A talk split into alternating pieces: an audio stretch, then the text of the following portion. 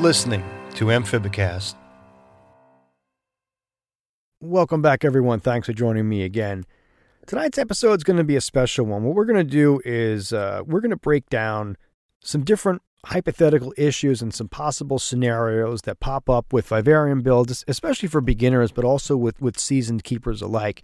And uh, I've got a return guest. I've got the one and only Zach from uh, Equatorial Ecosystems.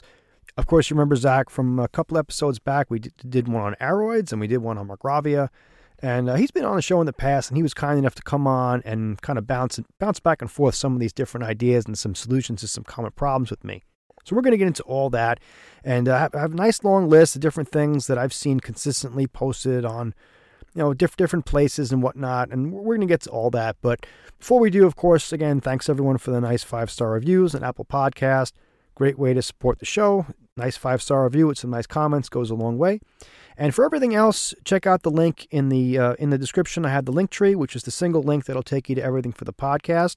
If you want to support the podcast by becoming a patron on Patreon, there's a link to that. And as far as becoming a patron, it's a great way to support the show, show that you like the content.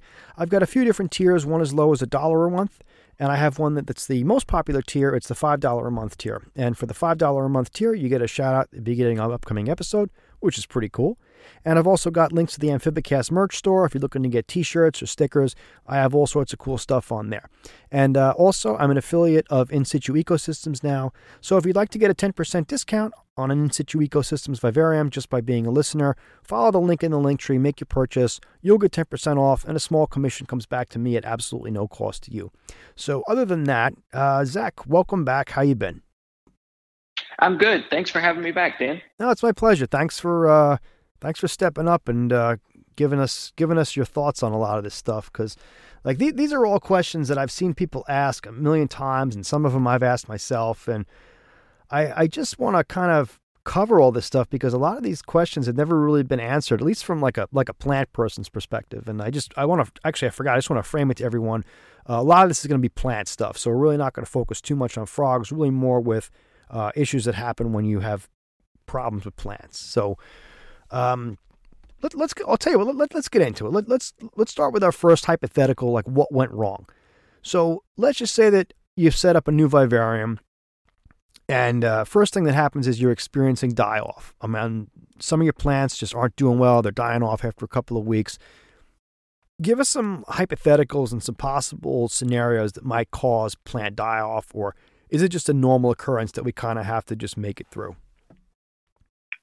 So, so some of that is is going to be dependent on the the, the type of plants used, and, and by that I, I don't mean individual species, but whether they were cuttings or, or previously rooted, or had they come from a, a nursery in like a greenhouse setting or grown outdoors versus in a terrarium, and then also how your your terrarium is set up.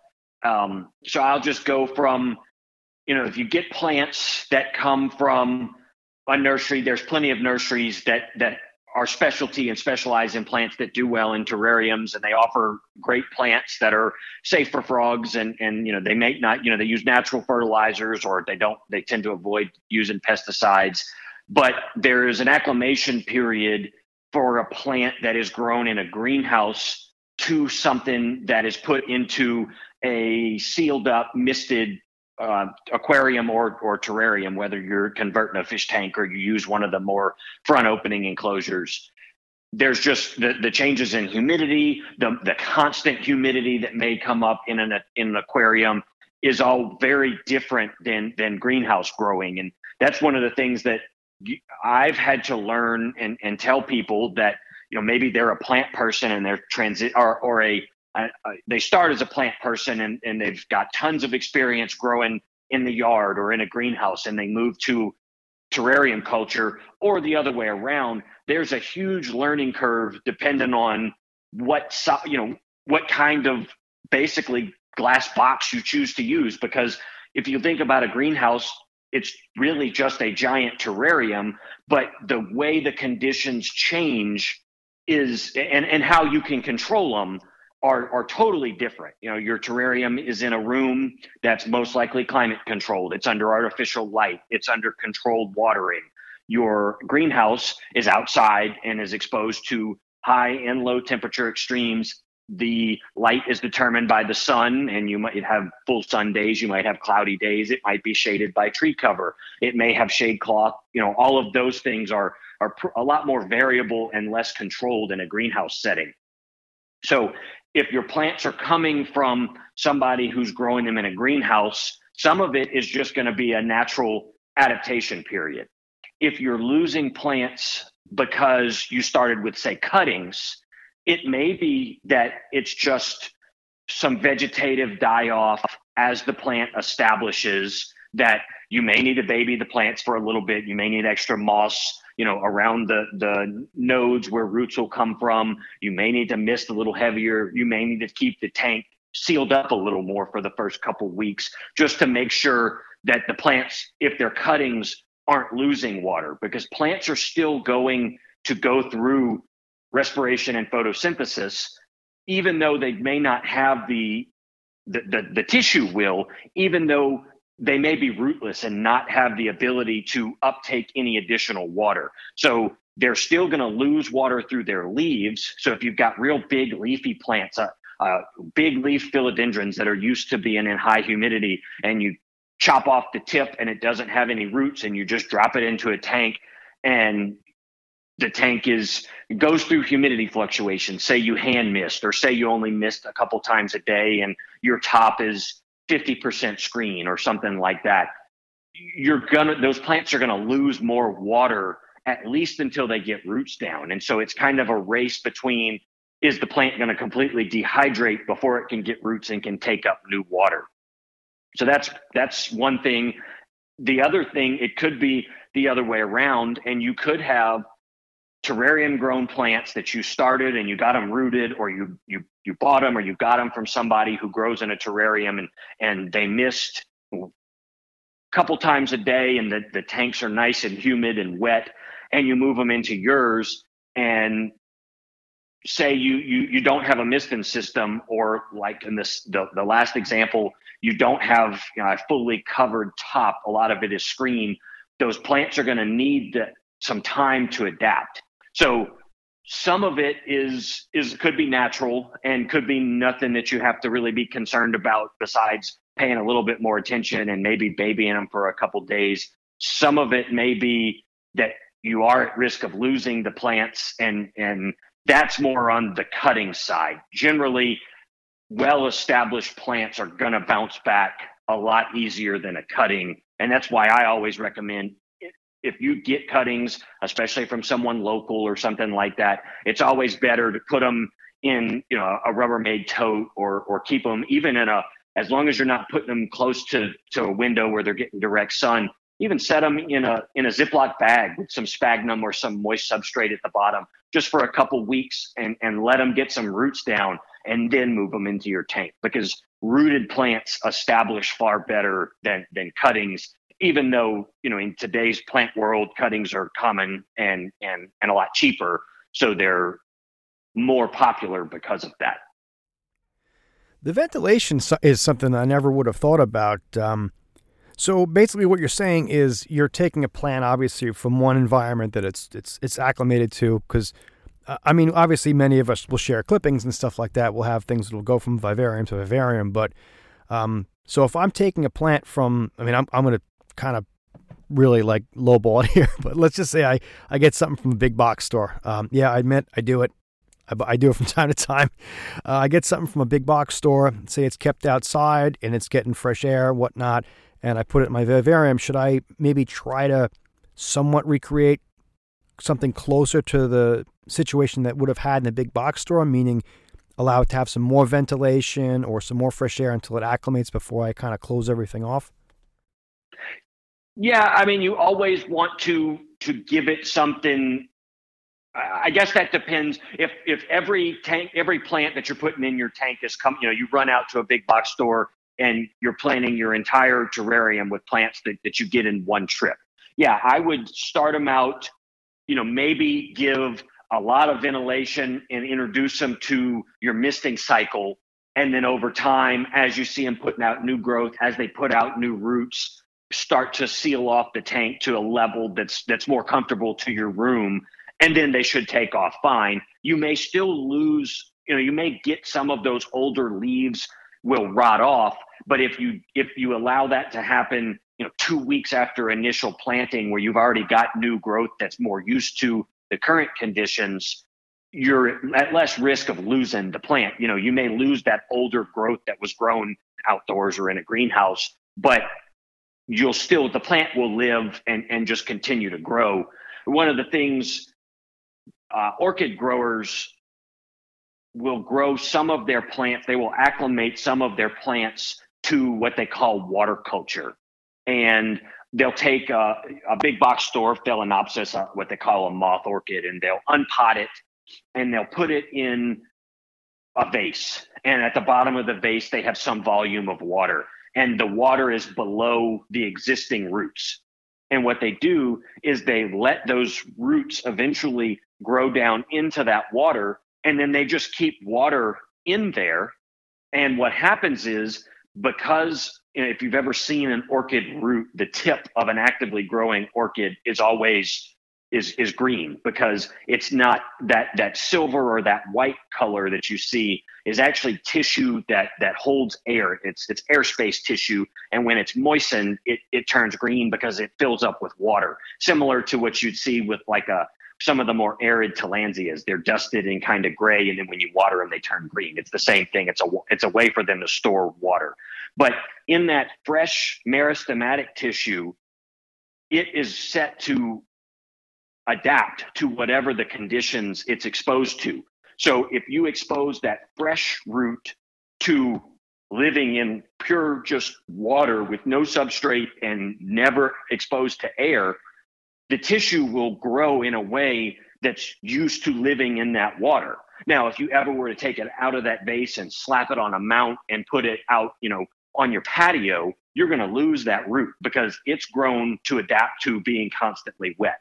The same way that if you put a plant, if you take a plant that you had growing on your patio and you slapped it in a jar completely full of water, you'll rot all of those roots because they're not used to being constantly wet.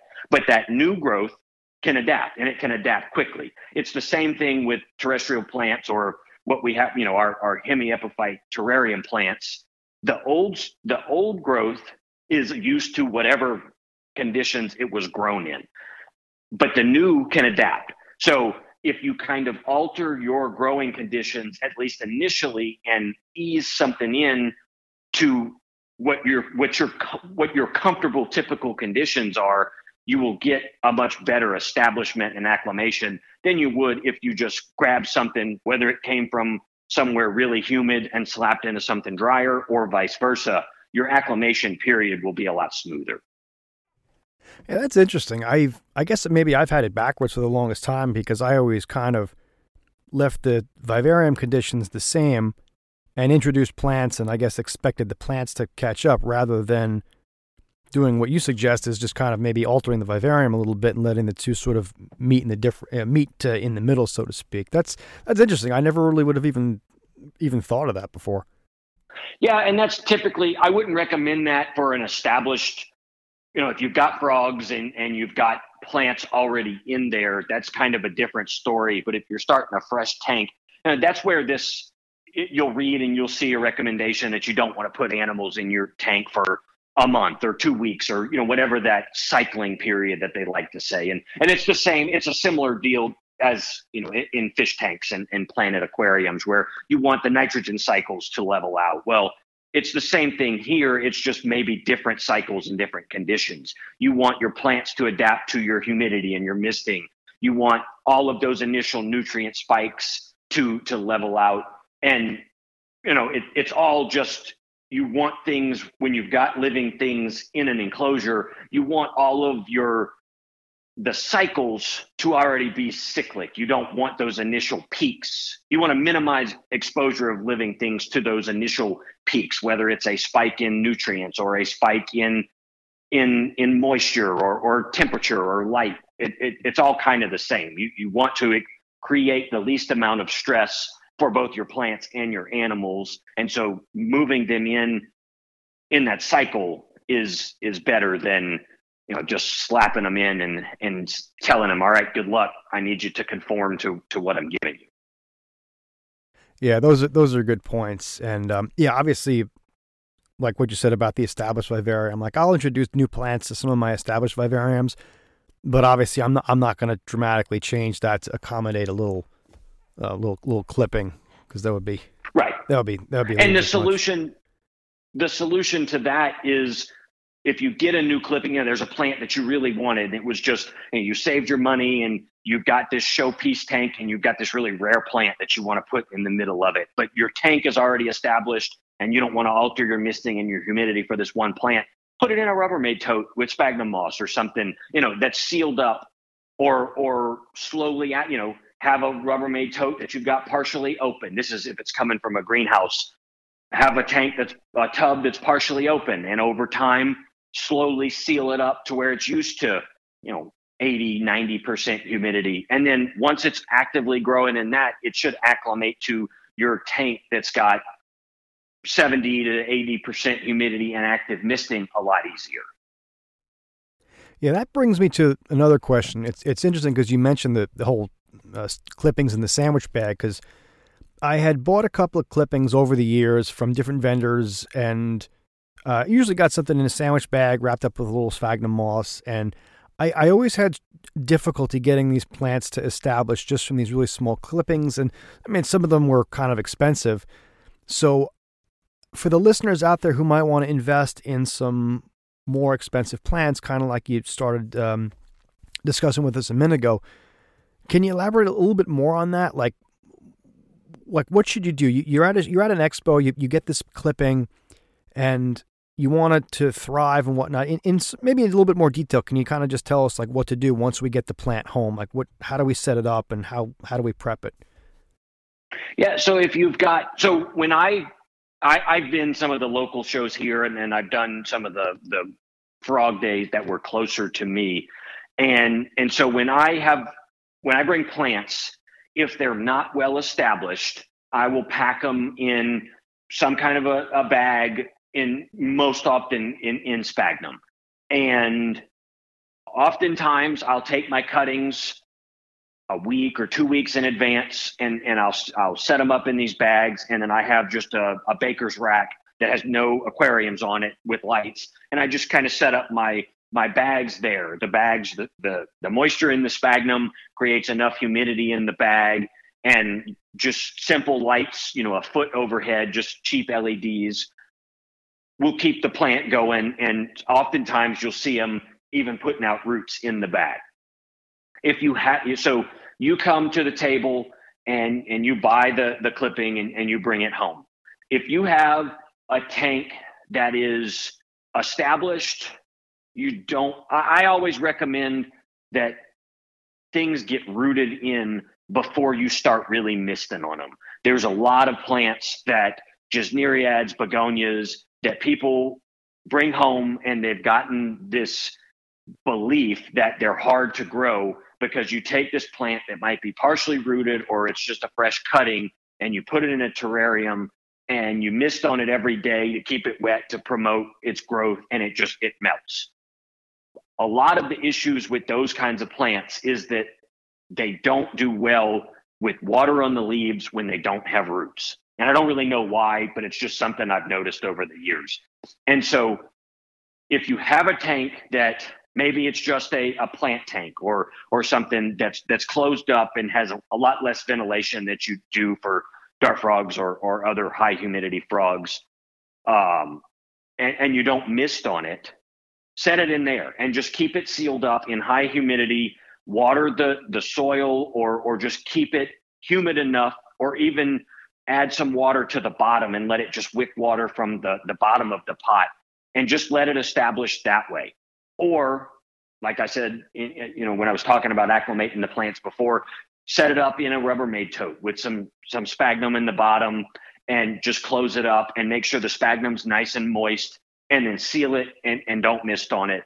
Or what I tell people at the show, they may be buying, you know, they may come to the show and they may buy a, a, a a terrarium and the supplies for the substrate and they're setting up uh, you know all of the the supplies and and plants the next day before they go out and buy animals.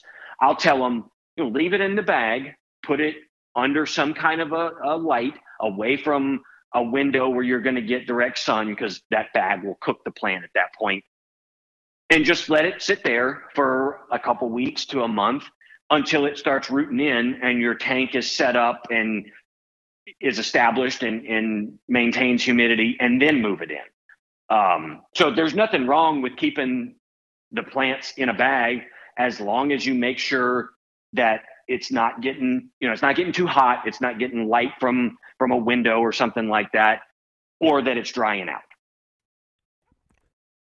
makes sense i mean i it's interesting that you mentioned putting it in a vivarium and having it misted on that was that was apparently my mistake i had purchased a clipping and i put it in a vivarium that mists uh, the misting system goes on about three times a day just for a few seconds in the morning and then for about 30 seconds in the afternoon and my, my thought process was that, okay, well, I'm making sure that it's it's moist, it's not drying out. But just like you said, yeah, those those leaves, they just they just kind of melted and the whole thing kind of just turned to mush after about two weeks. Mm-hmm. Yeah, begonias are notorious for that.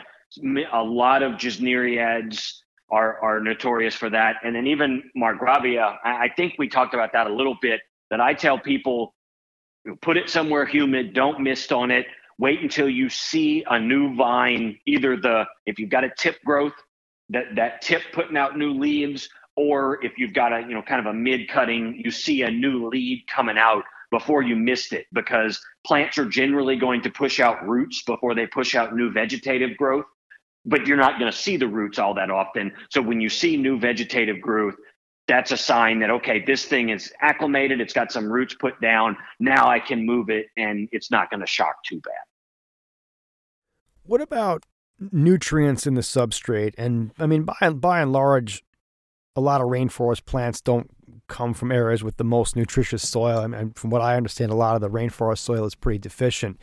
But I've mm-hmm. noticed that in my older established tanks, where there's a lot more organic matter that's decaying, those plants obviously do much better. Is there a way to sort of I, I hate to use the term fertilize because it's really not maybe not the right term, but I've hear, heard people and I've seen people online ask about adding some kind of a fertilizer or some sort of a nutrient boost to help the plants acclimate further. Is there any kind of trick to that, or is, or like how would you answer that question? Yeah, I mean, there's plenty of of non-chemical fertilizer, you know, worm castings. There's some kelp-based fertilizers that are probably not harmful to amphibians or, or inverts or other you know, terrarium residents. Um, you could do that. I generally don't.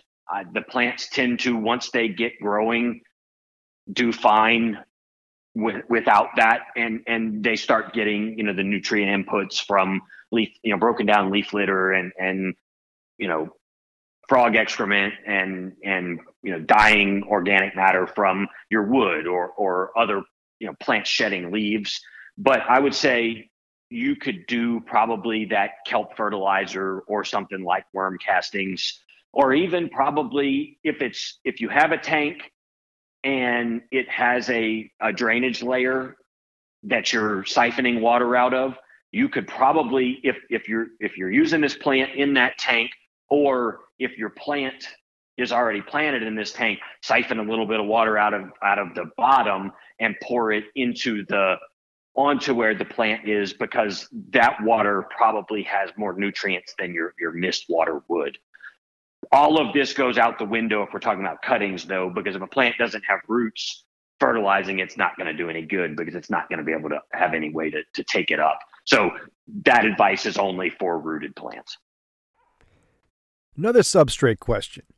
And mm-hmm. this is this is one of those common things that I see a lot of new keepers, new new vivarium builders ask is okay, I have my substrate set up, I have my drainage layer, uh, my substrate smells like rotten eggs. What's gone wrong in that situation if someone has a substrate that just sort of smells really bad and is really, really soggy? So, a couple different things. Either the media you decided to use or some components in your mix are holding too much water or you're misting too heavily, or you have poor drainage. That rotten egg smell is generally from anaerobic bacteria, uh, you know, breaking down some amount of that organic matter.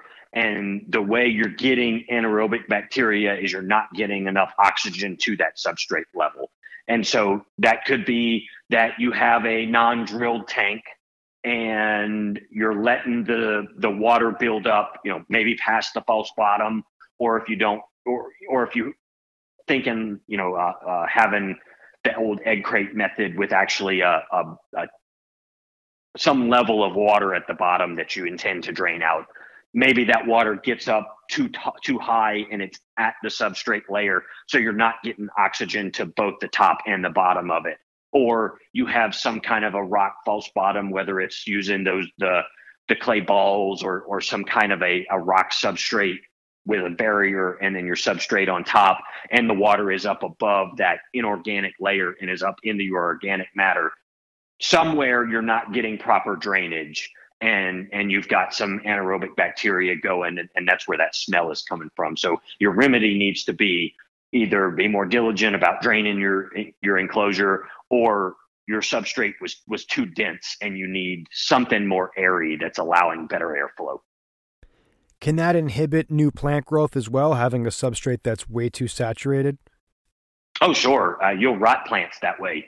Uh, there's some plants that'll do fine in that, but everything will do better with air at the roots. Most of the plants that we grow in in terrariums are are somewhat epiphytic or at best some some you know humus plants that root into leaf litter or what they call hemiepiphytes where they may start as a terrestrial plant rooted into the leaf litter and then they grow up they find a tree to grow up and, and shoot up but all of those plants really want a lot of air at the roots and some moisture at that substrate layer, but they're not, you know, wetland plants that want to be soggy or, or, or can handle soggy conditions all the time.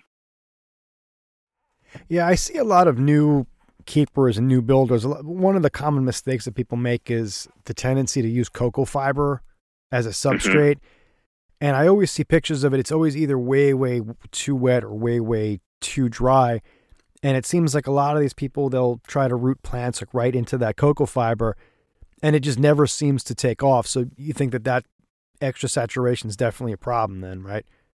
Yeah, that and cocoa, all of those cocoa products are are great, but when they're used properly, but one of the downsides to all of that is for whatever reason, whether it's in the process of making them or just due to natural processes, those all have a ton of of salts in it, and so they really need to be washed um, pretty heavily to to dilute and leach out those salts before you use it as a primary component for anything whether it be the the cocoa the chunks with the little cubes of coconut or that ground what they call cocoa peat or coir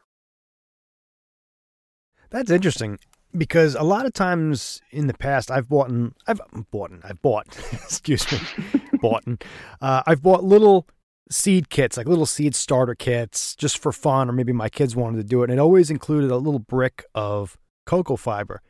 And I mm-hmm. always thought that it must have been the, the perfect media to get seeds to germinate. I mean, is there any difference between that cocoa fiber and the stuff that we use for pet bedding?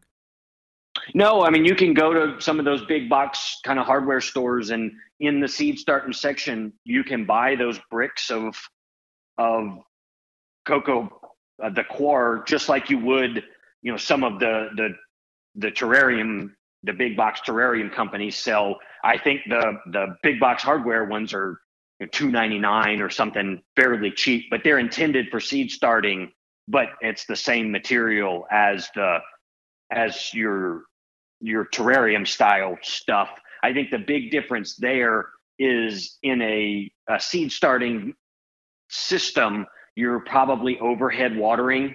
And so you, you water it, it goes through the, the media, it goes out the drain holes and it's gone. And some of that salt dilutes out every time you water, where your terrarium is more of a closed system. And unless you have, a, unless you're drilled and have a, a drain that's you know pushing out that water as it runs through you're holding it in the bottom and you're having to siphon it out and you may not be removing as much because the vast majority of it is just sitting there i see. I, I i'm still taken aback by the salt. I never would have thought that would be in there.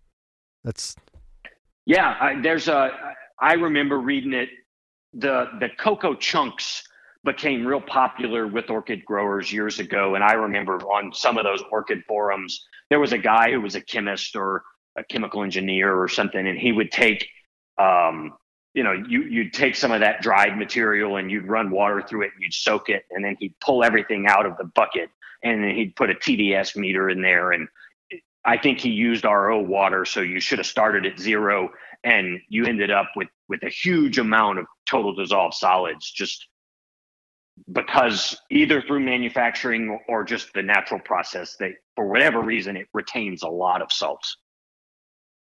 Curious how that would affect frogs, considering that so many people use coco fibers frog bedding. I mean, I know a lot of beginners. I, I, I haven't used it in a long time, but I know a lot of beginners do. I'm curious if that has any effect on the uh, on the frogs.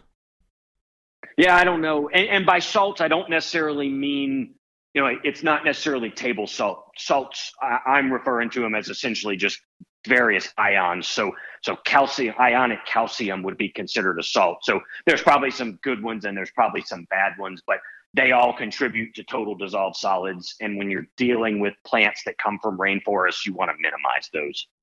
Yeah, I was thinking about like like you said, kind of like in terms of like electrolytes and um, right. usable salts. Obviously, no one's putting rock salt in there, but I, I always thought it was just, I, I just always thought it would just be like completely, you know, neutral salt. For, I don't know. I never would have even thought that there'd be anything like that in there, but makes sense. Right. So here's another another substrate question. This is one of those things that I see people post or, or ask questions about, and it tends to freak people out. And that's mold. So mm-hmm. a new keeper, new vivarium build, set everything up, and then there all of a sudden there's this big mold bloom. Uh, any, I mean, I'm not great at identifying mold by species, but let's just say we've got the whole gambit in there. We've got um, mold on the on the hardscape. We've got mold in the substrate. What should someone do when that happens? So some of that is is kind of going back to that that fish tank analogy where most likely take a deep breath, it's all going to be okay, let it cycle out for 2 weeks or so and you'll start to see it go down. And the the primary reason probably for that it's the same reason why you see mushrooms pop up outside after a heavy rainstorm. You get a, a big rainfall event, the soil gets saturated, you've got good moisture levels, it imparts some nitrogen into the soil, and the fungus that's already in the soil decides, all right, now is the perfect time for me to reproduce. It shoots up mushrooms and and it completes that part of its life cycle. The same thing happens in a tank. You put in new substrate, which is just organic inputs. You put in leaf litter. You put in, you know, maybe some woodwork and maybe some plants. And so that's all inputs of nitrogen and phosphorus and just organic carbon. And then on top of that, you put it at 75 degrees and 80% humidity, which is just, you know, prime conditions for that stuff to grow. And the little spores or the mycelium that was already in your substrate or that was on your wood pops up and is like, oh my gosh, I'm in paradise. It's time to reproduce. And that's why you see that visible mold come up or some you know it may be mushrooms. It, it, it, it's all kind of the same process. And then that nutrient that initial nutrient site uh, spike levels out and you get into more of a cycle and the mushrooms also fall into that cycle or, or the, the fungus falls into that cycle where you see that initial bloom kind of die down. And then every so often, you might see a little patch of mold or a slime mold on the glass every so often, or a mushroom here or there. And that's just part of your nutrient cycling. You know, you add new leaf litter, you add a bunch more nutrients, and you get a spike, and then it slows down. The other thing in waiting those couple weeks is if you seeded it with microfauna, isopods, springtails, and such. Your springtails are going to eat that fungus, and, and your isopods probably will to some degree too. And so your invert pop populations have to have a lag in getting up to a level that that the that can keep the mold in check. And so that's just going to be another kind of predator prey cycle where you're going to have a you'll have a, a boom of fungus that'll cause the springtails to boom. They'll eat it down to a, a, level. You'll exceed carrying capacity. You'll lose some springtails, or frogs or other animals will eat those down. The population falls below the the level that's keeping the mold in check. The mold spikes, and and you just cycle. Um, so if you're just seeing little spots of mold or or mushrooms here or there or a slime mold, it's nothing really to worry about. It's primarily an initial tank cycling thing. And then also, even in an established tank, like I mentioned, if you're refreshing leaf litter each year, you may see a, a pop up there because you you kind of disrupted your own cycle by dumping a whole lot more nutrients into the system. The one thing, and I don't have a whole lot of experience with this, the one bad thing is lately there's been that flower pot fungus that's popped up, I guess, in some some brands of tree fern. And from what I've heard, it's best if you see that to probably scrap your substrate and start over because that stuff doesn't tend to go away and can be pretty invasive and supposedly is dangerous to plants and animals too. Okay, that's going to bring me to my next question. And I'll give you some, this has always been one of those things that mystified me. I, I'd heard different things from different people. I had a tarantula enclosure with nothing but coco fiber in it and um, moistened down a corner from time to time. And what I'm assuming you're referring to is that, that flower pot fungus. It was like yellow, um, almost like almost like cornmeal type of a texture to it.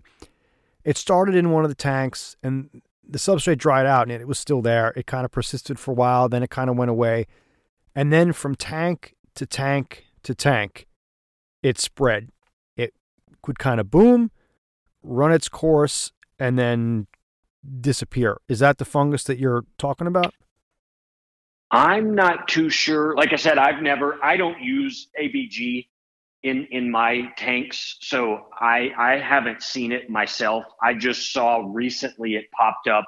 A lot of the apparently tree fern from new zealand uh, batches from 2019 2020 2021 seem to have the spores inside of it. And so as soon as you put it in a tank it popped up. But i'm not terribly familiar with it to to be able to say one way or the other Okay, I was just curious, and it, it's it started in coco fiber. It didn't start in any ABG mix, any other like DIY mix that I had, and it mm-hmm. only it only popped up once the substrate had been moistened and then dried out. Because hmm. conventional wisdom would have thought, okay, moisture and nutrients great for fungus, but no, it, it's once I if I got the substrate wetter, it would kind of just disappear which hmm. was really yeah, it was really really strange. Every so often I'll see it pop up now and again, and I've seen people post pictures of it. I've I've heard other plant people talk about it, and the general recommendation was to pull it out and just scrap everything. Like you said, I, I'd heard people say that it could be potentially harmful. I, I didn't want to upset the apple cart, so I just kind of let it run its course and monitor it. Right. And eventually it just kind of disappeared. But do you think that people kind of overreact once they see um, once they start to see like fungal blooms, and then maybe having a hands-off approach might be okay, considering how easily this stuff spreads? Yeah, I mean, in general, I, I think, like I said, if I don't, in terms of the the flower pot fungus, it sounded pretty invasive, and and that may be worth if you can identify it as that, it may be worth considering, you know, taking it out and restart in general, though, with in my experience, every fungus I've ever dealt with, sit back, give it a couple weeks, and and it's it, it's going to dissipate. And and some of that is just, you know, there are fungal, you know, for lack of a better word, the the quote roots of a fungus are what they call mycelium, and those are in probably every substrate known to man. And they just kind of hang out there and wait until conditions are good. And then they push up, you know, fruiting bodies of some sort. Oftentimes that appears as a mushroom or, or, you know, what, what looks like mold. And that's the, the structure that, you know, essentially breeds and then spreads spores. But even once those go away, that mycelium still stays active in that substrate. So you're never actually getting rid of or getting mold. It's always there. It just pops up whenever conditions are ideal for it to reproduce. So for the vast majority of fungi, yeah, a hands off, just kind of keep an eye on it and and if it's gone in a couple weeks, it's not really something to worry about. Okay, next I'm going. I'm just kind of running down my list here. Um, wood choices. A lot of people complain, especially new new people, because they might not be familiar with the best types of woods to use. But they'll get a piece of wood that'll just kind of mold over and then eventually just sort of rot. What are some good wood choices for a plant of vivarium, and what are some choices that people should avoid in terms of, I guess, um, you know, you're going to want a piece of wood that's going to last and last and last. Right. Um, so the main one to avoid is is grape wood. That's a pretty soft wood and it molds over in high humidity pretty quickly and it, it falls apart pretty quickly. I, I'll use that uh, in in screen cages outdoors and it may last a couple seasons. But you know, even in something high as high ventilation as a screen cage and you know, it might get misted every day or it might get rained on, but it also is exposed to, to sun and is going to dry. I still get mold and it kind of just turns to dirt, eventually falls apart pretty quickly. In terms of good woods, um, most of your hardwoods, whether they're native or not, uh, work really well. I'm lucky and we have tons of live oak. So there's times where you know, if we have family property or something, I'll go in the woods and and collect some nice live oak pieces, and then I'll put it out in a on on the driveway in full sun and just let it cook for for months out there in full sun on concrete, just to make sure there's there's nothing in it that that you know could pose harm. That's something that's good. If you have access to freshwater driftwood, as long as the the piece is is pretty heavy those tend to work well. Cork always works. You used to be able to get these really small diameter cork tubes that were almost like little branches. I haven't been able to find them in a long time, but but those were great. I had friends that their entire, you know, they didn't have access to, to local wood. So their entire builds were nothing but those real almost like cork sticks. And they made some of the most beautiful tanks. They grow plants really well because the fissures in the wood the roots want to get into those fissures. Um, it grows moss really well, so that's a good one. Manzanita is another good one that that's real hard and sturdy. It's primarily, you know, it grows out west, so most of your suppliers are out west. It's not cheap and it's not cheap to ship, but that's a really good wood. Um, those are primarily cypress is is also another one that's that's typically pretty good. Woods that you would avoid, not necessarily for their ability to hold up, but for potential danger. I wouldn't put pine in an enclosure or cedar, things that have, you know, if you pick it up and you've got a cut edge and it's got a real resiny smell or, or a, a real strong smell, I'd avoid those because some of those oils can actually aerosol and and pose a hazard to to amphibians. Um, but yeah, I, would say most of your your non toxic hardwoods are decent, and then you know if you were buying most of the the freshwater driftwoods, manzanita and cork are probably the most common and also some of the best. And if you're planning on using Mopani, make sure you have someone with a strong back to help you because that stuff is insanely heavy. Have you ever used Mopani? I haven't. Oh, I have it in like I have it in two vivariums that I, I originally used it for an aquarium, and of course the tannins just it, it, took months and months and months for those tannins to go away. and I Right. ended up scrapping the aquarium, and I had this massive chunk of it, and I moved it into one of my one of my vivariums to cover up a little spot that was an old water feature because of the nice texture, and it's it's it's amazing like the a piece of wood that's maybe the size of a brick weighs as much as like 10 bricks. That's how it's like if if if lead was wood that's what mopani is like. But it's it's a it's a great wood. It, it it's like practically eh, don't try to cut it though because you'll never end up doing it. It's that's it's so dense. Yeah, but I mean that's kind of those dense woods are the ones that that hold up well to you know if it's going to hold up well in a in an aquarium that's submerged, it'll also do most likely pretty well in a in a terrarium that's that's getting a lot of water input. Oh yeah yeah. And they they actually do look good incorporated into water features. I mean i'm not a big water feature person but they just seem to Mhm. hold up so well. And they've got two sides. They've got a smooth side and then the other side's kind of like a real gnarled textured size. So it's like there was a couple of spots where i kind of wanted to cheat in the hardscape rather than committing to doing the whole big polyurethane foam thing. I just took this piece of mopani wood and just kind of wedged it in the corner and it gave me the same look but it was Right. it, it added so much weight to the tank that it's like i mean I, they make coffee tables out of this stuff that's how I, I don't know how how anyone cuts it down though i think i think it comes from i think it comes from central africa i don't know how people are cutting these things down whether they're using like laser beams or something like that because it's like trying to cut it is a nightmare Yeah, probably some commercial blade. Yeah, yeah. Well, we're talking about substrate and we talked about plants from big box stores and whatnot. And this is one of those things that I hear people kind of have an issue with, especially with substrate that comes along with big box store plants, is fungus gnats. So Mm. if you've got little bugs flying around, where did you go wrong and what can you do to correct that if you've got fungus gnats? So fungus gnats, much like their name, they they feed on either the gnats or the the larvae fun, feed on fungus that's that's in your substrate. And so if your substrate was fine before and you brought in a new batch of plants and then you had this explosion, odds are it, it came on your substrate. And so for me, I never introduce big box store or what have you substrate into my aquariums. There's just, you know, they may put fertilizer. I don't like to have perlite.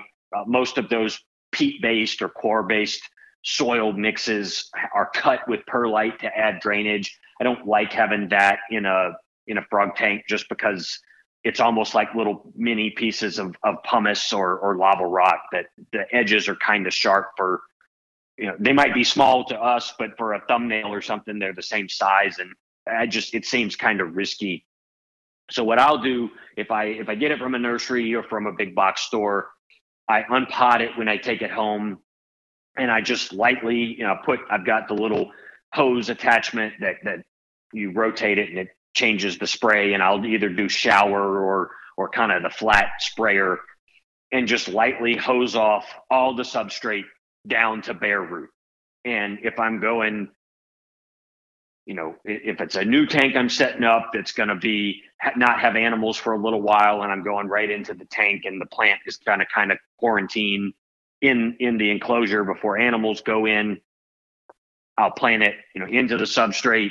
If I'm if I'm getting it and I, I want it to sit for a little bit because maybe the place that I got it from sprays pesticides, and you know, you want to wait out that period to make sure there's no residual or something like that.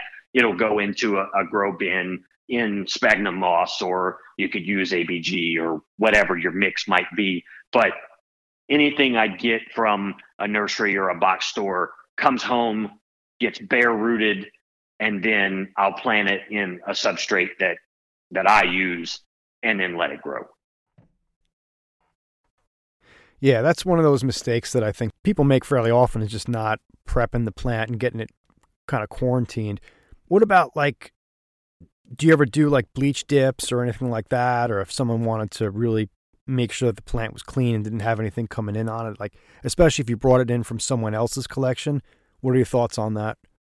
Yeah, I mean, I think in general, the, a ten percent bleach dip kills most of the the stuff you wouldn't want transferring tank to tank, but it's also not so strong that it's going to kill something that's um, kind of finicky in terms of, of what it's exposed to. I've seen people even dip some of the mini orchids and that kind of stuff, and that tends to, to do okay. You you you put it in a bleach dip, and I think some people will even soak it in there for 10, 15 minutes, and then soak it in pure water afterwards, just to any shock or any dehydration you cause the plant by exposing it to the bleach soak it in water to make sure all of that bleach, you know, leaches off the plant and, and the plant can have some some clean water to uptake after.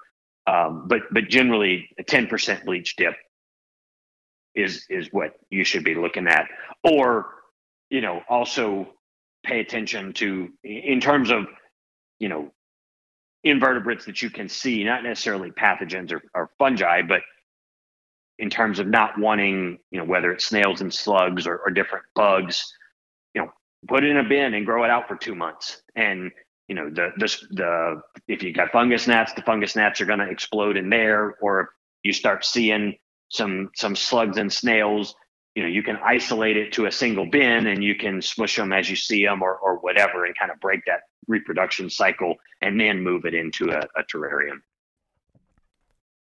What about clippings that you move from one of your own terrariums to another one? Like uh, I have, I have a, a not really a rack, but I have four Exo Terras kind of lined up in a row, and I've taken clippings from one and moved it into the other, and those clippings haven't done particularly well, and there was a lot of die off with those. And the conditions were essentially identical, same misting schedule, uh, same lighting, same everything. What would cause those plants to fail when they take a clipping from an established vivarium and put it into one that's almost the same right next door to it? Yeah, some of that may just be, you know, that it was a, a cutting and it it went from a an established plant in a misted tank to a, a cutting getting mist on it and kind of going back to that unrooted plants don't necessarily like mist on the leaves kind of thing honestly, that that that's kind of unusual to me. Um, generally, when you're just taking a cutting and moving it you know, five feet left or right, I don't see a, a whole lot of die off from that. But it, you you will sometimes see it just from you know the the mist on the leaves is causing those leaves to rot and the plant's not rooted to to be able to push out new growth before the whole thing rots away. Um, so, so generally, I'd, I'd say it's probably something to do with that. Um, kind of going back, touching on taking this scenario and going back to the the treatment of plants. If it's a uh, cutting in in my collection already, and it's going from one tank to the tank next to it, unless I know that the original tank has snails or, or has some kind of bug in it that I don't want going to the next one, I generally won't treat you know things that are in a tank and they're going to another one of my tanks. From a pathogen standpoint, odds are if any of your tanks have anything, all of your tanks have it because no, I've never come across an enclosure that's fruit fly proof. And if you've got some, you know, bacteria or something in one enclosure and you feed a fruit fly in there and it gets out, it moseys into the next one, you've got pathogen transfer there. So, um, generally I'll treat plants if it's coming into my collection, but once it's there, I they kind of pass freely. What about bromeliads? And I see a lot of people put pictures up of their first vivarium, and they've got the bromeliad anchored right on the bottom into the substrate. Can mm-hmm. can that work? If the species of bromeliad is right and if the substrate doesn't stay too wet, sure. I mean, there's people, I mean, here in Louisiana or, or in Florida, there's people that grow neos, you know, they'll plant them in their flower beds. And as long as the the soil isn't too dense, it could work. Um, it it it's a different ball game in a tank where generally we're overspraying and we're overly humid you, you do run the risk of rotting them, but you, you could make it work. It, it's not ideal. And the other downside to that is your your bromeliads are further from the light than they really want to be. Are we've got really good LED lights these days, but you still want those to be pretty close to the lights, or at least in the upper half to third of the tank to keep their form and and to stay the color that that you know their their max potential. And putting them at the bottom of an enclosure is just keeping them further from the light. So you may get a much looser growth habit where your leaves are a lot longer and kind of spindly looking and and it'll green out more than it would if you had planted it in the the upper you know half or third I think that's one of the other questions that people often have is how to get the bromeliad to really color up. Like I like certain like certain neos like like Fireball, I mean that pretty much colors up regardless, but like some of the other varieties, do you have a recommendation in terms of lighting? Like maybe someone doesn't have the the correct lighting to get the full color out of it. Like what would you recommend in terms of, of effective lighting and, and placement within the vivarium to get the max color out of it? Yeah, I, I mean, most often the the color is a result of of some stressor or it's a seasonal color due to it blooming. And so you in as a as a rule of thumb with bromeliads the more light you give it the more color you're to get until you push it so far with so much light that it burns. I don't know that unless you're putting you know metal halide or or high pressure sodium bulbs over on a, a, terrarium, I don't know that there's an LED light that's really going to burn bromeliads that are well acclimated to light. Uh, again, that's a thing that you don't want to take an all green, you know, say Neo Fireball. You don't want to take an all green Neo Fireball and put it under a bank of five T5 lights or five, you know, really bright LED lights. They will burn if they're not used to those conditions day you know the day before and you just toss them under that. Um, but in general upping the light will will increase your color and or or raising the plant in the tank. I don't really know that I, i'm sure if you increase the the usable light the the the cry levels it it would take a, a you know a, a less intense light to do it but I've been able to turn a lot of bromeliads red or increase their color with pretty cheap, you know, 6500 Kelvin LEDs that I don't use any kind of, you know, specialty planted tank lights or, or anything like that over my enclosures. And I've been able to get decent color out of my bromeliads just by placement and and you know the light that I do put under there and knowing you know that that some of them aren't going to color up unless they're in bloom. It's just a, a hormonal thing within the plant that they they kind of fire up as they're about to bloom. And that may be because that's how they attract pollinators or or something like that. You know they they brighten up to bring in the the hummingbirds or the butterflies or whatever that actually pollinate them um, but in general a 6500 Kelvin color temperature gives you good plant growth. And and they'll call those daylight bulbs or or sunlight bulbs because that's the that's what people say is the color temperature of sunlight. I love my Fluval freshened plants. That's that's when I fell in love with 6500K because they gave me just the best color. I, it's funny because I have those like not so expensive. They're like an I think it's Nicrew. You get them on Amazon. Uh-huh. I've got those, and but the Fluval lights, bar none, just blow everything else away in terms of just color and and growth. Yeah, I used those, and maybe it was a light. Maybe it was the precursor to that one. I think mine was called Planted Plus. I think that was by Fluval too. My big issue with them is the ballast blew out. I I, I love the light it put out, but I was getting ballast blowing out at nine months. And for a $120 light, that was kind of a, a sad day. Yeah, I replaced one of mine about, I want to say six months ago after having it for about three years.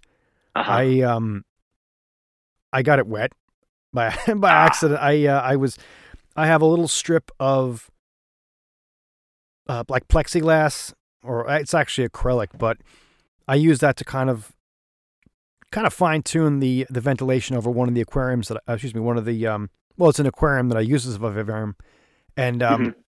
I have to kind of move it around back and forth if it gets like really drafty down there, or if I have the AC going, I don't want it to pull all the moisture out.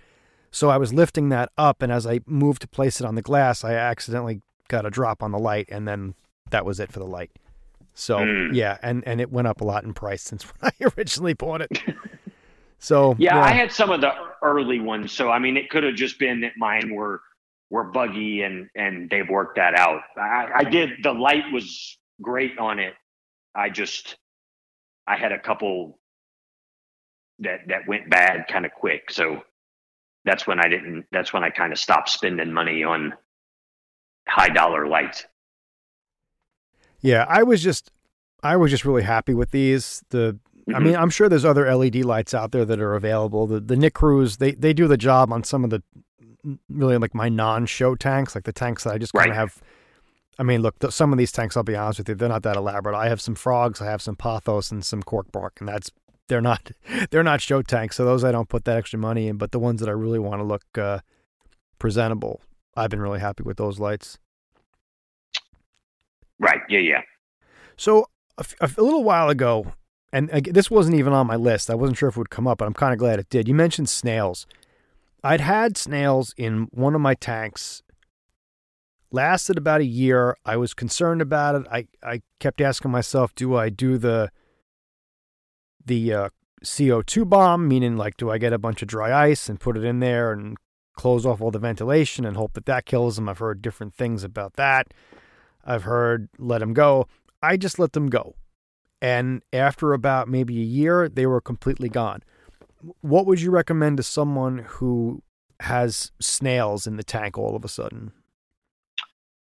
So, from what I know, the CO2 bomb for snails doesn't work very well because apparently they can get up into their shell and then there's actually a almost you know there whether it's the the foot of the animal or whether there's actually a a flap in the shell they can actually use it like a valve and seal that shell closed and they can just sit in that shell for hours without needing to to basically come out for oxygen. So if they are able to sense that the oxygen is getting low, they'll just close up into that, let the CO2 dissipate, and then you still have some survivors. My best snail reduction methods are are kind of simple and and that's just I'll put a piece of iceberg lettuce in an aquarium on you know some kind of a, a dish or something and i'll do it before lights out one day. The next day before the lights come on i'll go in there and i'll just take the whole thing out. And if you do that you know every other day for a week or so you you can at least get them down. You may have to do it you know every other day for a week and then take a couple weeks off and then do it again to to catch the ones that that hatch because there's you know constant eggs and you need to break that cycle. But that's been my best method to um, reduce their populations down to something that's manageable to where they're not wrecking plants. Some people use beer traps but unless you're able to isolate that trap from any frogs you have in there that that might be kind of tough Yeah, the frogs are either going to really like that or they're going to really hate it. right It is an effective trap, though. I when I was younger, we had a little strawberry garden in the backyard, and we used to leave little pie tins of beer out. And I'll, tell you, man, next morning there'd be like thirty or forty slugs in this thing. They just they Oh, love yeah. that beer. Yeah, it, uh, there's something about it. I guess we're not all that different from mollusks. It's it's also almost like um, apple cider vinegar and fruit flies. They they're just drawn to that stuff. I'm I'm curious what it is. If it has something to do with the maybe the fermentation process. I I, I don't know. yeah, I would bet because they just flock to that. Yeah, that's another another question for the ages. why does why does beer and uh, vinegar attract flies and slugs? so we're we're kind of winding down, but I'm curious. what are some common complaints that we didn't cover so far? Like, what are some common complaints or issues or problems that people come to you with? Like, is there anything that we haven't covered that people come to you and ask, "Hey, Zach, listen, I'm I'm having a problem with this plant," or "I just got my, my vivarium just started and I'm not really quite sure about how to fix this problem." Like, what are some things that you've encountered? Uh, I don't know about specific issues, but some just general, I guess, some things I've learned or some things that I've helped other people with. We we seal up our tanks or or the the old hobby dogma that that's out there and the humidity recommendations we end up with tanks that are sealed far too tight than than really is necessary and and this is kind of a, a problem and a solution to a lot of manifestations of issues. If you have black spots on your leaves, or if your plants are are dropping leaves, they look like they're kind of turning to mush. Um, one of the first things that I would recommend looking at is is how much ventilation you have on your your enclosures. You know, the Europeans and and we've kind of some of the the custom enclosures have taken on this style and and even kind of sort of in a way in the the big box terrariums that, that you can get have the the passive ventilation below the doors and then they're designed for as heat rises you essentially suck outside air through that vent and it rises and it exits through the, the screen on top a lot of dart frog keepers though end up closing up that whole screen on top or glassing it in and just that lack of air circulation it benefits the frogs, but it also benefits the plants. You know, plants also need gas exchange. They may produce oxygen in photosynthesis during the day, but when the lights go out, they respire just like we do. The only difference is they're producing their own carbs where we have to eat it. So they're producing carbon dioxide at night and you know they may not produce oxygen at the same rate that they produce carbon dioxide so getting fresh air into a terrarium is is beneficial to all the organisms inside. So so that's a major thing. Uh, just in general, either over or under misting, or because of the the the lights that we have now are are have gotten so strong with these LEDs. People think we need you know this top of the line LED and you know they'll go out and spend money and they just want to blast enclosures with light outside of bromeliads most of our plants that we grow are, are, are low light plants i mean if you think about you know if your mom or your your your grandma had grew african violets on a on a grow rack uh, years ago you know we're talking about you know most gesneriads or an african violet is a gesneriad so Pearceas and um, you know, Episcias, those kinds of plants grow basically like an African violet does. And, you know, my grandparents had this silly little purple grow light that sat over the top of those. And, and so really watch how much light you're putting in a tank and, and the, and the light levels and how much reaches the bottom because that, that canopy effect can really increase the number of plants you can grow. And also if you're keeping dart frogs can really make dart frogs feel more secure. You you want shadows on the ground. You don't want your tank to be lit up like a lamp. Um, so so those are are two major things. And and maybe just something else that's again not necessarily a, a, an issue that i've seen but a, a solution to a lot of people's issues is you know, we, we see all of these substrate mixes and these recommendations for substrates. Really simplify your substrate when you can. I went away from ABG and all these other mixes because if you think about a rainforest soil, it's primarily clay that's topped with whatever leaves falls, but those leaves break down pretty quickly because the conditions are great. You know, the moisture levels are high, the temperature is always conducive for, for microbe and, and invertebrate growth. And so you're cycling your leaf litter pretty quickly. So you get this nutrient input and then you process it, you cycle it out, and then it's gone, and then you input more. but your soil layer is is is pretty inorganic in nature. I've switched everything to calcined clay, which is just an inert fired clay material, and you don't end up with as long as you're able as you if you drain it or if you have a, a drilled tank, you don't end up with the soggy substrate. You it's you never have to replace it because it's inert. Uh, it is a little heavy, um, but you don't need as thick of a layer because it can accomplish both your drainage layer and your substrate layer as long as you set up however you're going to drain your tank correctly. Or, or, or you know that can be your false bottom and then you can add a layer on top that is your substrate layer to where your water never gets above your false bottom and then the top is able to constantly drain. Um, so yeah i think those are those are some things that you know you know look at what people have done for you know the the the old timers knew what they were doing. We have a lot of fancy things at our hands now that that make keeping these animals easier. But sometimes taking those and, and simplifying our systems is is better. It's kind of like that that adage that you know if you're just getting started you don't want a water feature and you don't want to have this big complicated build getting started. Well, sometimes going even simpler than that can give you the the best results of it all.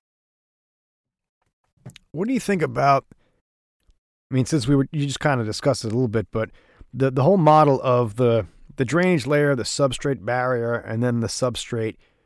I mean, do you think you think that that mode is is still should be the standard or i mean i know you're doing it so differently like what, what do you what are your thoughts on that i mean you think that people should be maybe generally simplifying it more instead of just kind of going with that mode i think you know that works there's tons of things that work but it all it's it's a balance of how much you want to maintenance things and and in that mode yeah the substrate barrier keeps the the soil from getting down into your drainage layer. But, you know, water does a really good job of sticking to itself, which means it's really good at wicking through substrates. And so your substrate barrier isn't going to keep water from wicking up into your your soil layer.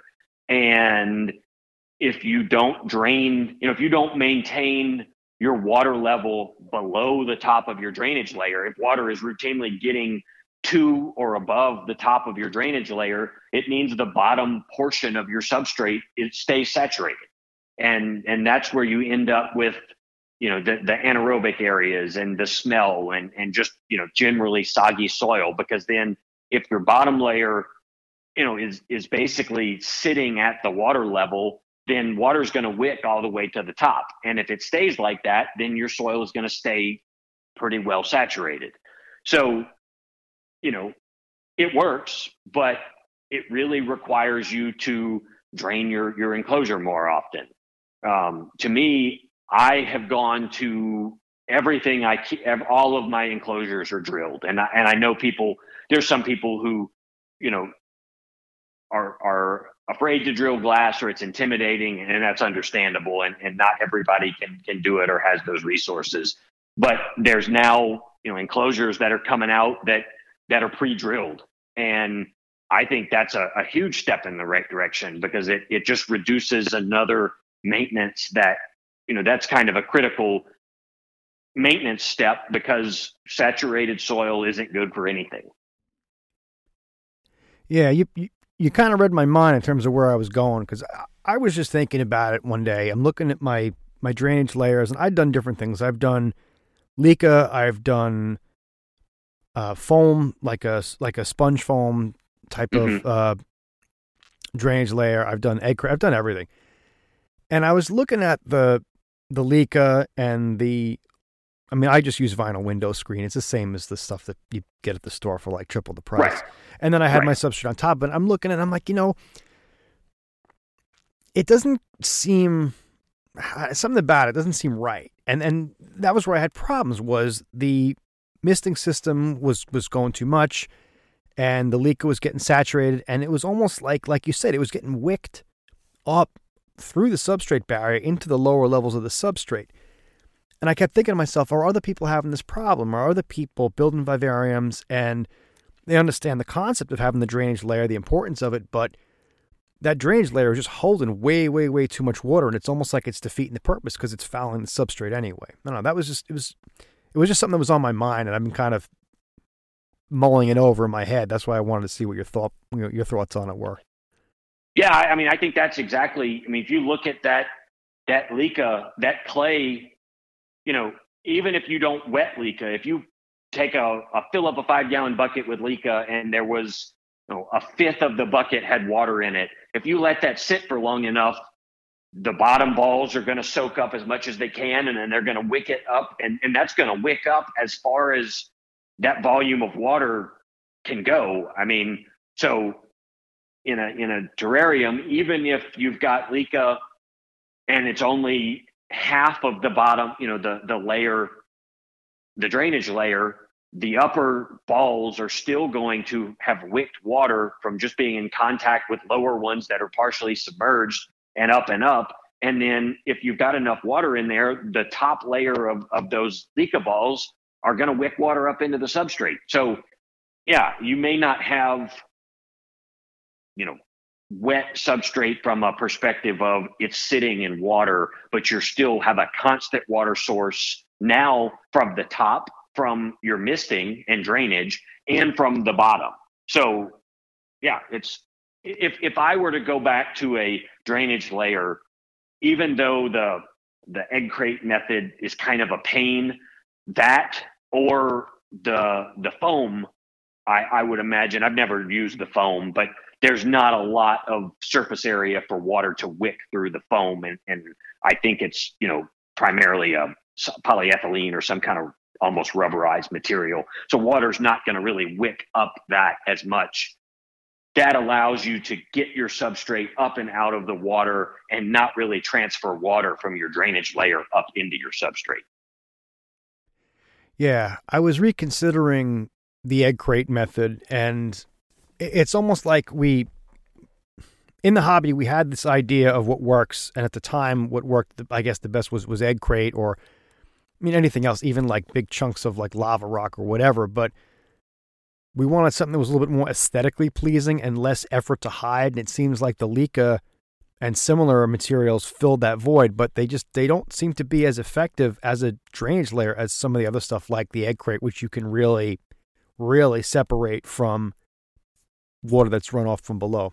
So right, yeah, and and if your tank was drained, you know, if it had a, a drain in the bottom and you used LECA to get up, you know, to get the substrate up and over the drain, that's a different story because you're getting rid of that that dump water or you're getting rid of the majority of it to where you know your LECA isn't sitting in water constantly or the majority of the volume of LECA isn't sitting in water i was able to i was able to fix it because i I, I did that. I, I, I thought to myself, you know what? I have egg crate and all the other tanks. I, I want to go with something that's a little bit simpler, looks a little bit nicer. Went with the LECA, had the misting system going, and substrate went anaerobic. I was using a turkey baster to get down to the LECA, siphon it all out.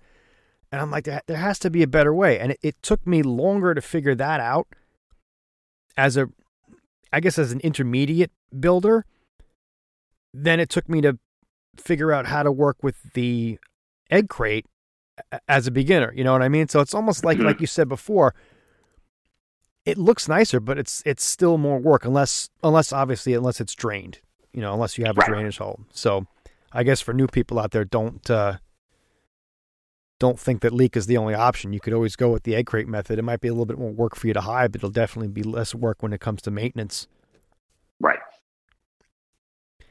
Well, I'm trying to think of anything else. I know there's a there's probably a whole host of other other questions there that I'm gonna remember after we finish up. But um, I mean, are there any are there any other mistakes you think that people make and maybe I don't know, any like well let me ask you a question. Let's just be honest. What's some of the worst vivarium setups you've seen from the perspective of someone who works with plants? Like what are some of the worst vivariums people have built that will just never support plants? Hmm. I, I think Well, one thing is is using. You know, we talked about the the coco coir Using peat moss is is one thing that you know people probably think are isn't that big of a deal. Lots of our bedding plant substrates are, are made with peat. Um, but if you used a, a substrate layer that was primarily peat based, that's one of the, the biggest mistakes. And the reason is peat is extremely hydrophilic, so it, it, it holds a lot of water when it's wet but it's also extremely hydrophobic once it dries and is really hard to re-wet. Um, it, it also can get anaerobic pretty quickly. So that's one pretty big mistake I see people use. You know, you can buy a, a giant chunk of, of peat in a bag from, you know, a big box hardware store for relatively cheap. Uh, but that's probably one of the bigger, you know, mistakes to make. Um, in terms of you know other things like I like I mentioned before, uh, you know, a, a, sealed tank that you're misting four and five times a day for 30 seconds each time, like like a lot of people do, or or a lot of people recommend or, or have recommended in the past. It doesn't matter how you set up your drainage layer and your substrate for that.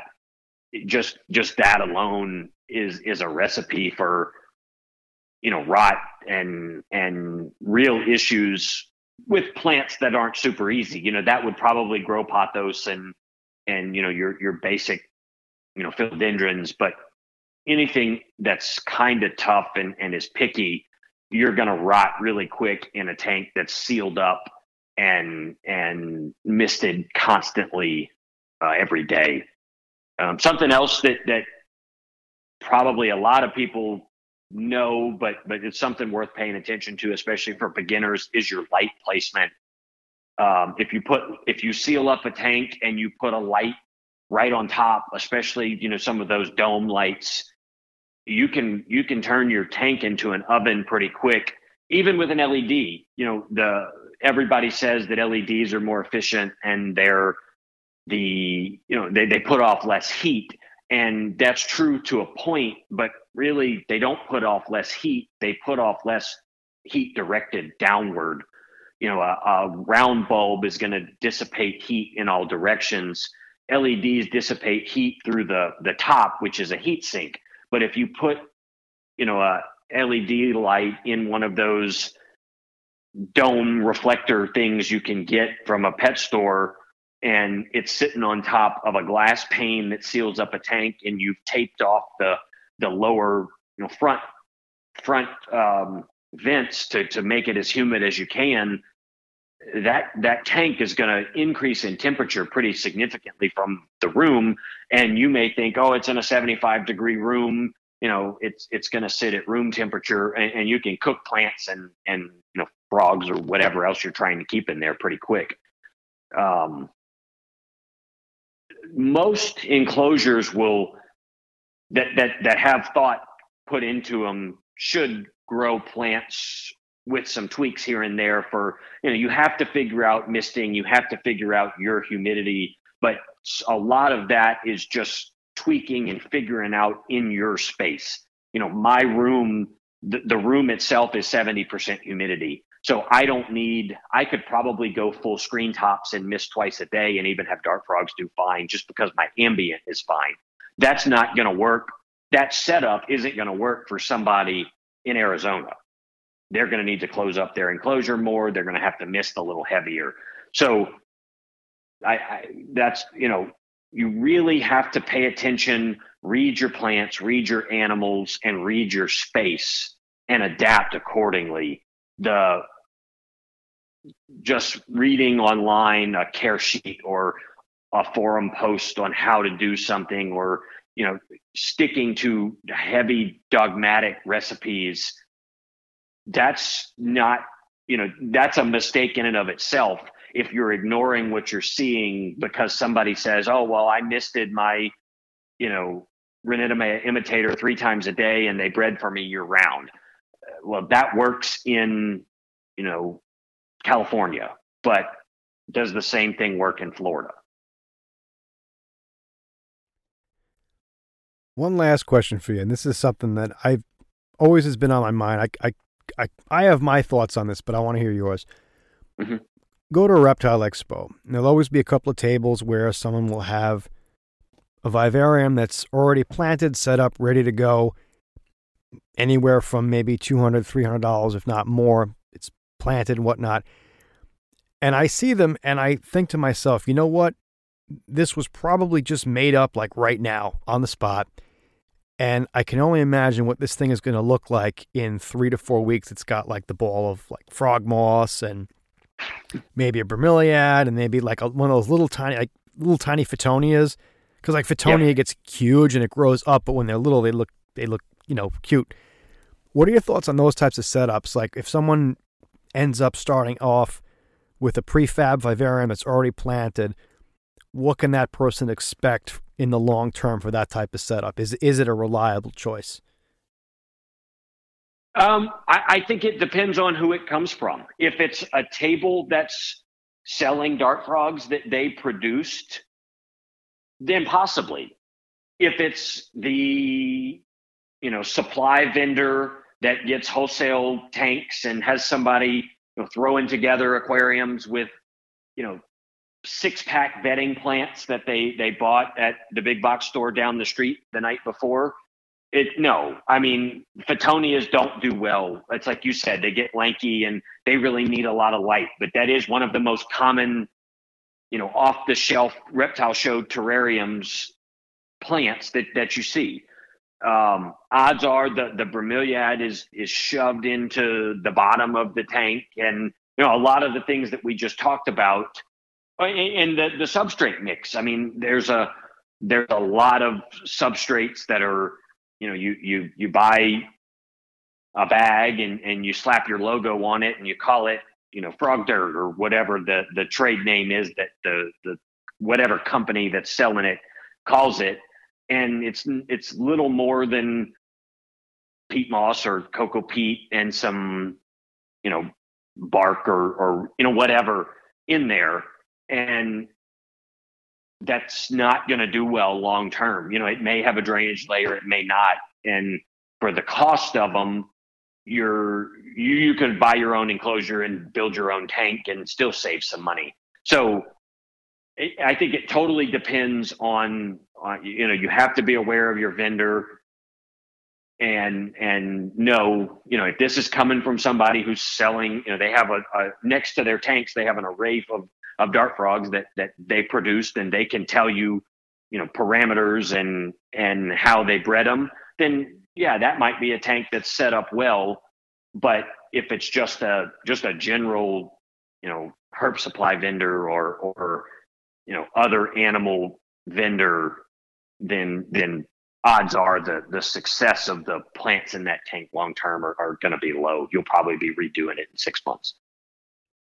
Yeah that was what I figured. I just I I hate to see people who might not necessarily be that familiar with plants or that comfortable. I mean, look, there's always a learning curve, you know. I mean, I'm not I'm no whiz with plants by any means, but I feel like people might be intimidated by having a planted vivarium and having to kind of start and learn along the way as they go. I just I hate to see people get something that's kind of prepackaged and they fail not not because of their own inexperience because we're all going to fail, but um, I guess you just want to be careful that you give people the tools that they're going to get to succeed rather than just giving them this assurance that they're going to have something that they're just going to kind of be like a plug and play and they're not going to have to do anything and then it fails. I just I hate to see people get into something that's they get the idea that it's going to be easy and then they fail and then they're hard on themselves and they might not want to do it again. So Right. And if yeah. they're not confident to build their own tank because they think they're going to fail and then they buy something that they think you know some you know professional or, or some experienced person buys and, and they fail at that because they were set up to fail because the plants weren't right to begin with. Yeah it just compounds the the lack of confidence. And that's not right that's not what you want. Yeah. I mean plus the other thing is i think a lot of people don't really consider the fact that you're not going to hit a home run right out of the park the first time around. You know what i mean? It's going to be a learning curve. I mean i have old vivariums that have been up for like almost 10 years now that I look at them and I cringe and I keep telling myself, oh, if I could have done this differently, I would have. But the plants still do very well. The frogs do well. They're still up there. But I know that I had to cross that bridge first before I could get to the more advanced builds that I'm happier with. So I just feel like people worry. Sometimes you worry too much. I mean, even the vivarium itself, it's going to be a living thing. It's going to move, you know, plants are going to grow. They're going to die. They're going to some are going to bloom and take over. Sometimes you're going to cut stuff back. I have, I mean, I just, I posted on Instagram a while back. I had been doing some pruning in one of my vivariums and I had a leaf pop up from a plant that I thought I had pulled out of there a year ago. So it was a little pleasant surprise, but I think people need to consider that when they start doing builds is that it, it's it's going to get a little out of control sometimes, but I guess that's that's the fun in it, right? Yeah, I mean, nothing is stable. You, you know, when you get a, a an enclosure to where you want it to look, take a picture of it because it's not going to look like that ever again. It's you know just simply because you're either going to grow thicker or you're going to grow thicker and then you're going to trim it and you're going to you know you're constantly but there's going to be a point where if the plants are going to get exactly how you envisioned it but that's going to last for two weeks. And then you better change your vision because everything's going to change as, you know, it's a dynamic system. You're everything over time changes. And if you've had an enclosure up for long enough, you may not actually get to the point of ever tearing it down, but it's going to evolve, it's going to be changed. I've had some where the wood just gets so rotten that the whole thing just collapses and you have to put in whole new pieces of wood and you either have to you know pick the plants off of the old wood or just set new pieces of wood on top of the you know what's left of the the old wood and just let the plants keep growing. But nothing is inert in the in the tank unless you use inert substrate. But the the above the substrate level nothing is inert and really nothing can be inert. And so it's going to constantly evolve and you just you and your vision and and how you care for it has to evolve with it. That's a good word. I like that. Evolve. Because we all go through that early developmental series and we just kind of uh, progress as we go along i guess. Right. And and your design and your eye will evolve. I mean, like you said, the first tank that I did was a, a 10 gallon. I, I bought one of those old conversion kits, and my background was I didn't use Coco Coir. I used the the fiber stuff, you know, the stuff that people use to line like hanging baskets and stuff. They sell that in bulk, and I I glued down coco fiber, and then I had in there this variegated Neo-Zoe bromeliad, a single piece of driftwood, and I think some heartleaf philodendron, and that was the end of it. And like you said, I there are so many things about that that tank that I would look at now and, and cringe. But you know, this is year uh, eleven plus for me, and my eye for things and and scale and you know, I'm able to work with bigger enclosures now, and I have a whole, you know, a vastly bigger array of plants that I know now. And, you know, everything evolves as you learn. But if you don't take that first step, you're never going to get to the point where you're able to learn because you have to jump in and do it. Oh, yeah. Yeah. So for all you beginners out there, look, don't don't be intimidated. No, no one's perfect. You're going to make mistakes. You're going to learn, th- but you're going to learn things along the way. And that's the, that's for me. That was always the fun in it. Is it just, it just, it's a living thing. It continuously grows. Every tank is its own. I don't want to say ecosystem per se, but like it's it's it's its own little entity, and it's fun. Right. It's it's honestly, I'll go into a tank and just prune back everything just because I, I want to see how it looks in six months. Mm-hmm. You know what I mean? Like I'll go in there and I'll clear it out.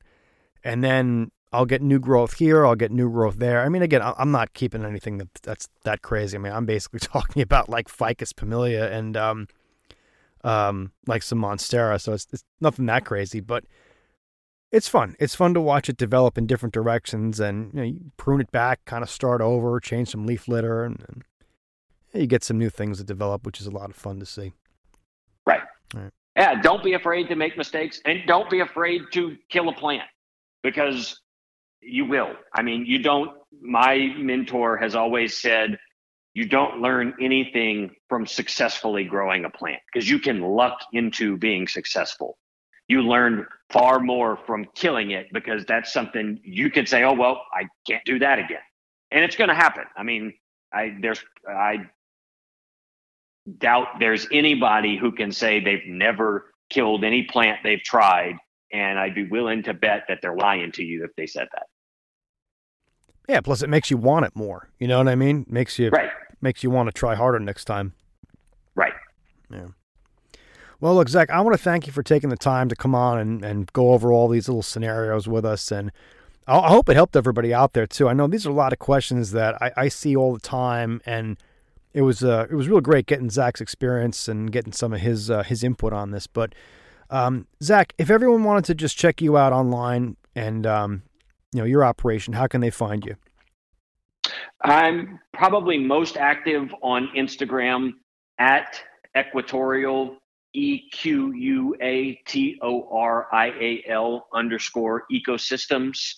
Uh, I also have a website that I'm finally getting around to updating. I posted some plants last night, uh, and I'll have more up by the time people hear this. Uh, it's equatorial ecosystems.com.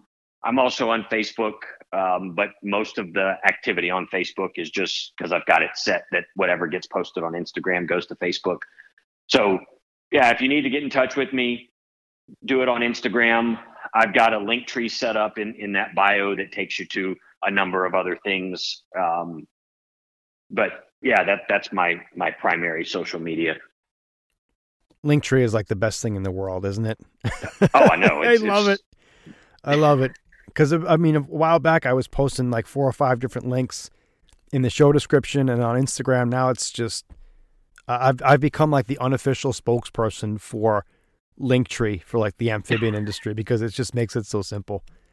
Yeah, it's great. You push one link and then all the buttons pop up and you just click whatever button you want to go to. Yeah. And I'm I'm hopefully I'm working on um, on my website. It has a blog function and I will start to post different write ups on just how to do certain things. I, I, wrote up something about substrate a while back, so I have a post up about substrate.